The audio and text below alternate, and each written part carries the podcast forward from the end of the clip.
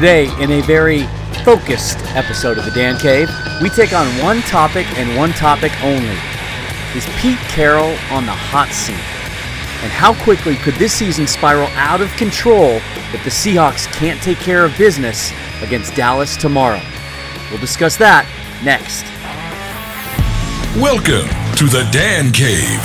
Here's your host, Dan Viens.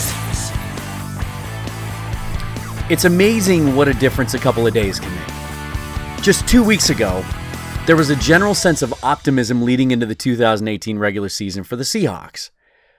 Most fans and local analysts, and even some of the national guys who I ripped on a couple episodes ago, seem to think the changes to the roster over the offseason resulted in a new energy, a younger, hungrier group of guys, and a draft class that, by all accounts, had an outstanding preseason led us to believe this would be a developmental year, a, a resetting, even if the team and most people around it and even fans didn't want to use the word rebuilding, but a fun one to watch.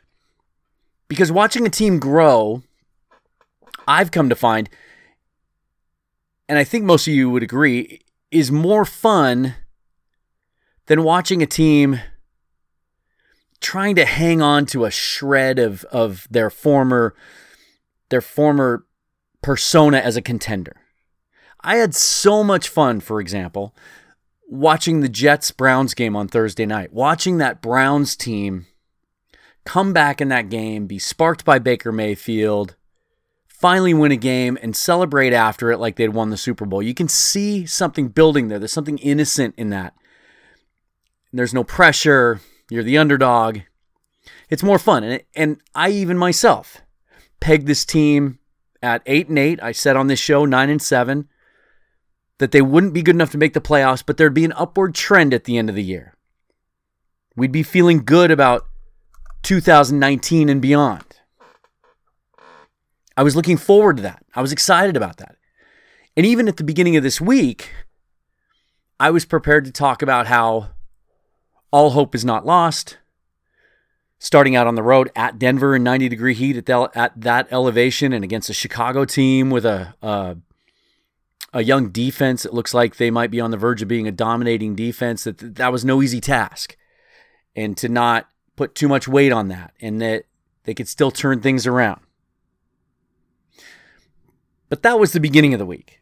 And the reason that I waited until today to record this week's episode is because I felt myself growing more doubtful as the week went along. And I blame Pete Carroll for that. Because now, instead of that upward trend and looking forward to 2019 as a year that with cap space and another year under the belt for the young guys, that we could be looking at a next step towards contention, now we might be looking at a coaching change. Because ever since Monday night, when the Seahawks lost that 24 to 17 game to the Bears on Monday Night Football in Chicago. Between then and today, all Pete Carroll has done is make bizarre statement after bizarre statement. Let's recap one statement at a time. When trying to explain after the game Monday why Chris Carson didn't get any carries in the second half and gave way to Rashad Penny, Carroll's explanation was that Carson was gassed he was tired because he had to play so much on special teams because of all our injuries in the defensive secondary. We had a shortage of healthy defensive backs. The reality is, Carson only played on two kickoff teams. And the kickoff, or the, the special teams coach had pulled him off of kickoff teams during that game. He wasn't going to play anymore on them. Not to mention that Shalom Luani was active for the game, safety, and he didn't play on any special teams. So they had a defensive back available to play on kickoff teams. He wasn't playing. But Carroll said because we didn't have enough defensive backs to play kick teams, Carson had to, and he was so tired. He was so tired having to run down the field a couple of times that he couldn't play running back at all. At all. Not one carry in the second half. So a direct contradiction. He tried to backtrack the next day and he said he misspoke. He said he didn't know that Carson had been taken off kick teams during the game, but that early in the game he looked at him and just thought he looked tired. and he wanted to see what Penny could give him. So he gave two reasons at the same time. But let's backtrack four days before the game. When Car- is on record as saying that Carson, based on his performance at Denver in week one, had earned the lead running back role and would get more carries than Penny. So now another contradiction that made no sense. And Carson looked good on his carries in the first half against the Bears. Penny looked better Monday. He lost a little weight, looked a little quicker, ran a little harder. He's looking more confident. But Carson has clearly outplayed him to this point. Also, the day after the game, Carroll called out Russell Wilson in a way that we don't usually hear him calling out Russell Wilson, saying that he was over trying in his attempt to extend plays. He needed to throw the ball away more. We talked about it last week. Needed to give up on some plays, live to play another day, another play. Then Wednesday after practice, Wilson responded by saying he's a competitor and he never wants to give up on a play. So there's an example of a coach and a player totally not being on the same page. Not a good look. Speaking of not being on the same page, Carroll also took the blame for the offense going pass happy in the third quarter when they threw it six straight times, leading to two three and outs to start the second half. He says he told Brian Schottenheimer, the offensive coordinator, to see if they could take some shots down the field, try to get some quick scores, get back in this game. This, despite earlier in the week promising us all that the Seahawks were going to emphasize running the football after not doing enough of it in Denver. So, another contradiction. And then he did go on to say, I shouldn't have done that. It was a mistake. So now he's questioning himself in public to us. Then yesterday, the bombshell, when we learned that Earl Thomas wasn't practicing and it wasn't injury related. And it wasn't just to rest him, as some veteran players often get days off from practice.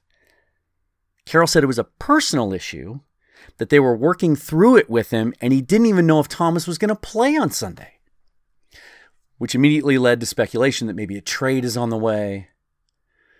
That maybe with the Cowboys coming to town, Earl's refusing to practice, there's some sort of disconnect there. And Earl's played well. Pro Football Focus has him as the top rated safety in the league through week two and Bradley McDougald is number three. Coaching is managing. I remember going to see a, a Husky practice. Um, our high school football coach took a couple of us, about four or five of us. We got to go on the field during a Husky practice. And Don James was still the coach there. And he did very little actual X's and O's coaching the whole time we were there, about an hour and a half he stood up in a cherry picker, a tower, with a clipboard. His assistant coaches were down on the field coaching the players. He was managing the coaches. I spent 13 years as a general manager in bars and restaurants. And I always tried to model my management style after after coaching and, and felt that it was too much for me to try to manage all 80 employees so my job as the general manager, as the title would imply, is is I would manage my managers and make sure that they were teaching and instructing and managing the floor staff appropriately. Carroll is clearly second guessing himself. And I think it's because for the first time as a Seahawks coach, he's dealing with a lot of failure. His style that worked so well when the roster was loaded with young, hungry, naive, motivated, inspired players, it doesn't work now. Not just because he has a bunch of veterans, but because a lot of big names and influential people have called him out. And I think he's a sensitive guy, and I think he's questioning himself. And it just feels like that's the worst possible thing that you can do as a head coach.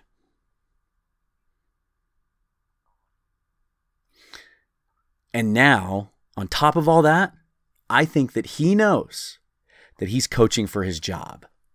He's coaching for his NFL life. And so there's a desperation now.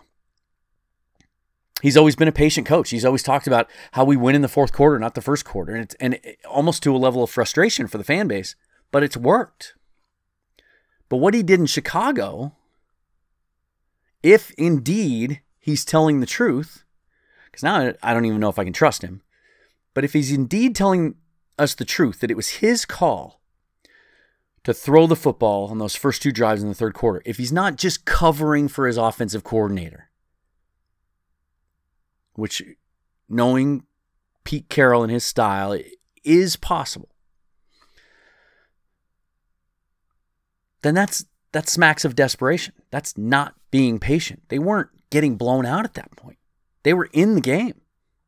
A couple of good solid drives with balanced play calling and moving the ball down the field would have had them in a good position to, to win that game. So he's coaching scared. And who knows what's going on with this Earl Thomas thing, and, and we'll find out by game time tomorrow. But it, at the beginning of this week, I was feeling optimistic still. And now it feels like the wheels could fall off really quickly. Dallas comes in tomorrow. Dallas does not look like a very good football team. At Carolina week 1, they lost 14 to 6. And then at home against the Giants on Sunday night, they let the Giants hang around, beat them 20 to 13. The Giants are terrible. The Seahawks might beat the Giants by 30 if they played them at home right now. So Dallas hasn't been that impressive. They're 30th in total offense. The Hawks are only 27th. Dallas is fourth in yards per game defensively, which looks pretty good. But again, they got to play the Giants last week. So that certainly helped them pad their stats. The Hawks are 21st. Both teams are dealing with injuries on the offensive line. Cowboys do not have that dominating offensive line they had two years ago. Lots of injuries. Dak Prescott seems to have regressed.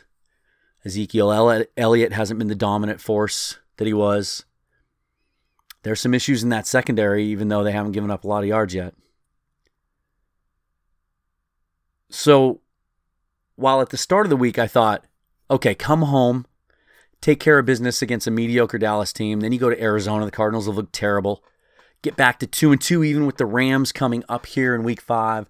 Even if you lose that game, you go two and three. You start to get back to that mentality that, hey, this team can improve as the year goes along, and all those things that I talked about earlier. That the, the year in context could still seem like it's leading to something more positive down the road. But what if they lose tomorrow? If there ever was a must win game in week three, forget about all the stats that tell you that only five teams since 1980 have made the playoffs after starting 0 3. This, is, this, this year is not about getting to the playoffs or not. Lose at home to Dallas? Then what? Then you go to Arizona. Yeah, you can say Arizona's terrible. They got some players. And that field is a house of horrors for the Seahawks recently. That's where Super Bowl 49 happened. It's where Cliff Avril and Richard Sherman's careers as Seahawks and Avril's career as a football player ended last year on a Thursday night game. That's where that ugly tie happened two years ago.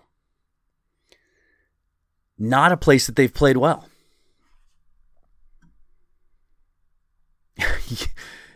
you lose the next two weeks and then come home to play the Rams with everybody panicking. The Rams might run you like they ran you last year, last year in what was that week 14?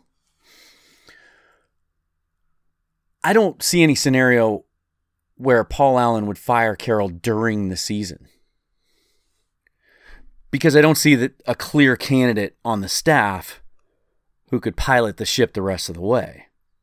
And because there is some equity that you earn by winning a Super Bowl. But let's just look at it. If the Seahawks don't beat the Cowboys tomorrow, then they go to Arizona. Even if they beat the Cardinals, to go one and three. Then Rams at home.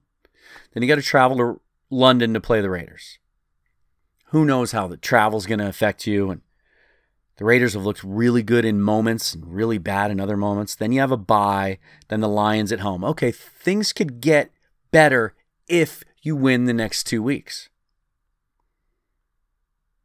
But if you don't, the schedule starts getting a lot harder in week nine. Chargers, Rams, Packers, Panthers, 49ers, Vikings, 49ers again, Chiefs. This thing could go off the rails in a hurry. And Carroll will not survive that. I believe the organization looked at this year and was willing to take a step back, believing that it would lead to something better in 2019 when there's $70 million in cap space available. But Paul Allen has a history of not liking losing, and he's known for making big moves. Remember, he stripped Mike Holmgren of his GM title after it didn't go well in the dual role his first couple years. He refused to sign Mike Holmgren after things went south. And then he fired Jim Mora after one bad season. Seattle has to win tomorrow, or it could get really bad in a hurry. And as a fan, if you haven't tempered your expectations yet, you better start now. Because even Frank Clark said it this week. He said, We need to stop thinking that we're still that Super Bowl team. We need to focus on the here and now and getting better. That's over. It's the first time a player has really come out and said that. I wish that had come from the head coach. That would have carried a lot of weight. If it doesn't get better soon, starting this weekend, this could be a long, dark season with big changes coming in January. That's all I'm going to talk about this week because I think far and away, that's the most pressing sports subject facing us this week. And and I, I don't think I'm minimizing how bad it could get. 125 tomorrow. Dallas against the Seahawks. Go Hawks.